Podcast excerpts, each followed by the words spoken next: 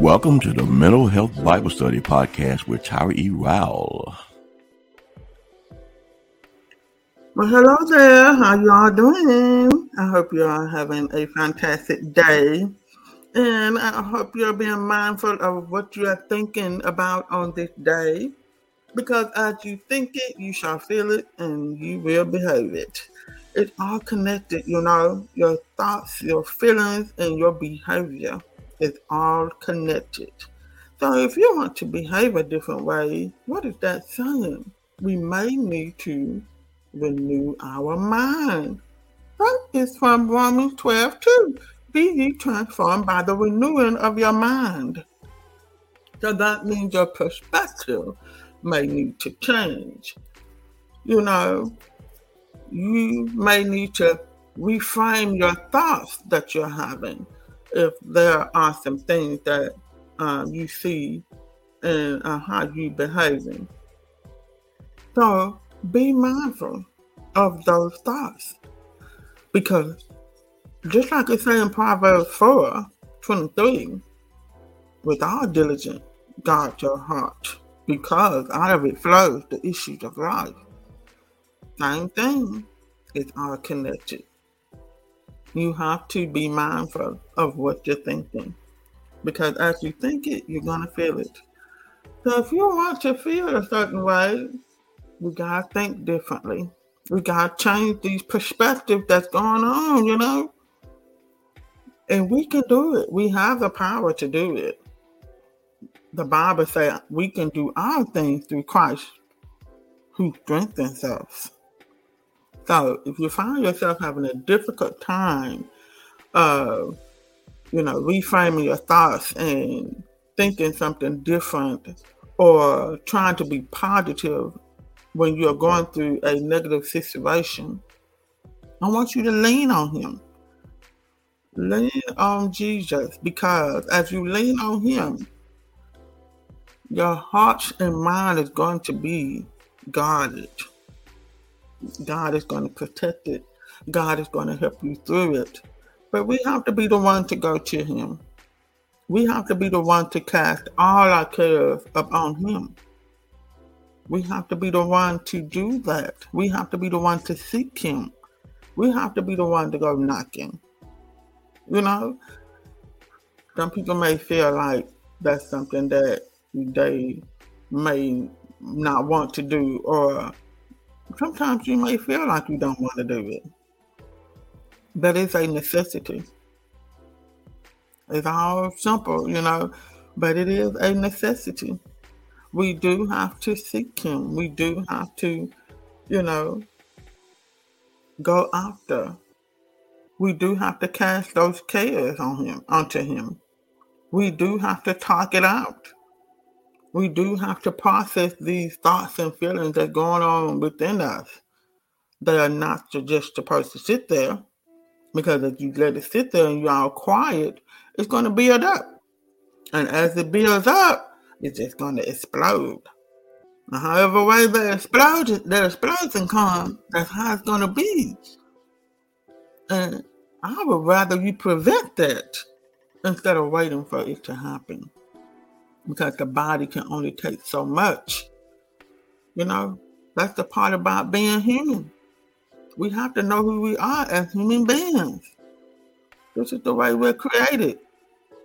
You have to respect it and know it and do something about it because it is within your control.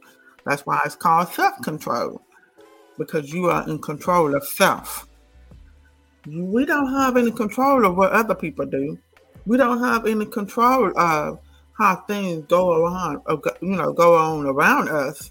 But we most definitely have control of ourselves. So that's why I say God has given you the spirit of love. He did not give you the spirit of fear, but He given you love power and a sound mind. We just gotta tap into it. And as you tap into it, fear will have to go. Because that's the thing about being courageous. You're doing it in spite of how you're feeling. You're doing it in spite of how you are feeling. So be mindful of how you think and what you're thinking about. So this month is Women History Month, y'all. And y'all, I am talking about the women in the Bible. So the previous episode, I talked about Eve. So today, I'm going to talk about Hagar. Hagar in Genesis. Mm-hmm. We're talking about the bondwoman or the slave or the servant of Sarah and Abraham.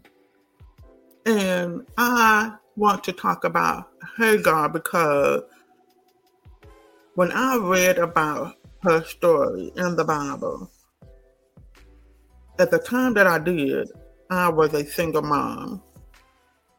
And I was a single mom at that time when I read the uh, scriptures with three sons, three boys. So, of course, her story resonated with me. And the one that did is when um, her and Ishmael was thrown out of the house um, by Sarah because Sarah wanted to get rid of Ishmael and Hagar. Now, we can back up a little bit and talk about how Sarah brought this upon herself, of course, because you know, blame gotta go all the way around, baby. Blame is not just on one person, it gotta go all the way around. Everybody is at fault. Sarah, Abraham, and Hagar. But of course, Hagar didn't have that much uh, uh, power, you know, because she was a servant. But at the same time, the, these things happened to her because of Sarah being impatient. Now, if Sarah just had waited on, just waited, just waited, and just being patient, none of this would have happened. But it happened. There are just some things that just gonna happen, y'all. Okay, and we can't do nothing about it once it's done. It's no point in talking about it. It's no point in saying this this shouldn't have happened and they shouldn't have done it. They should have. Mm, mm, mm, no, no, no. Guess what, boo? No matter how a child come into this world, once it's done, it's done. Can't put it back. You can't put it back in there. You can't uh, rewind. You can't undo it. It's done. So the thing we have to do is is move forward. Just move on forward, baby, and move forward in the Lord. So of course, in my situation, me as a young mom with three boys, in my early 20s. I'm just like, Lord, I'm out here by myself. And sometimes it feels like that. But of course, it was no point in me going back talking about what I should have done and hadn't done and wish I hadn't done and all that stuff because it was already a done deal, baby. And no matter how a child come into this world, that baby is a blessing by the Lord. And that and guess what, boo? The baby belong to God too. But we aren't talking about that today. We're talking about women history. And we're talking about Hagar's story. Because Hagar resonated with me as a single mother. And when I read how God had heard Ishmael when they were out there in the wilderness, and this is Genesis 21, uh, verse 8. It starts at verse 8. You can start reading from Genesis 21, verse 8. When I heard about Ishmael about to die, and the Bible says that God heard him. Now, don't forget, Hagar out there with him too now. And believe me, she could be out there I'm just saying. She could be out there saying something, or she could be out there just giving up. The way that I'm reading it. But it says the water in the skin, this is verse 15. The water in the skin was used up, and she placed the boy under one of the shrubs. Placed the boy over there on the tree. And then she went and sat down across from him at a distance of about a bow shot. For she said to herself, Let me not see the death of the boy. So I, if that don't sound like giving up, I don't know what does, you know. But that sounds like she's just saying we're about to die. But she said, Let me not see the death of my son, basically. I'm paraphrasing there, I see. So she sat opposite of him and lifted her voice and wept. She started crying. She's boohooing. She don't know what else to do. But the next verse says, And God heard the voice of the lad. Of course, I'm reading New King James Version, okay, just in case anybody want to know. God heard the voice of the lad. Then the angel of God called to Hagar out of heaven and said to her, What ails you, Hagar? Fear not, for God has heard the voice of the lad where he is. Arise, lift up the lad, and hold him with your hand, for I will make him a great nation. Now, baby, when I first read this, oh, as a single mother, the first thing that came to my mind was that God hears the voices of our kids. God hears the voices of our children. And I was like, oh my God. I said, here I am, a single mom, about to give up. and Lord knows there were many times. But this particular time in my life, I just did not know what to do. And God led me to Hagar's story. And when I read this, I said, My God, you hear you heard the voice of the kid and hear the mama over here booing, crying. But the Bible says you heard Ishmael. But you didn't forget either one. God didn't forget Ishmael or Hagar. God didn't show any respect, no, no favoritism, none of that. God is not that type of God. But even after that, it said the angel of God called to Hagar. And that right there just blessed my soul because I was like, Lord, through my children, I will have what I need. And don't y'all know I had went and I started talking to my kids about God taking them to church because there is a scripture in the Bible that says, raise up your kids in the way that they should go. We have to talk to our kids about who our God is to us. We really do.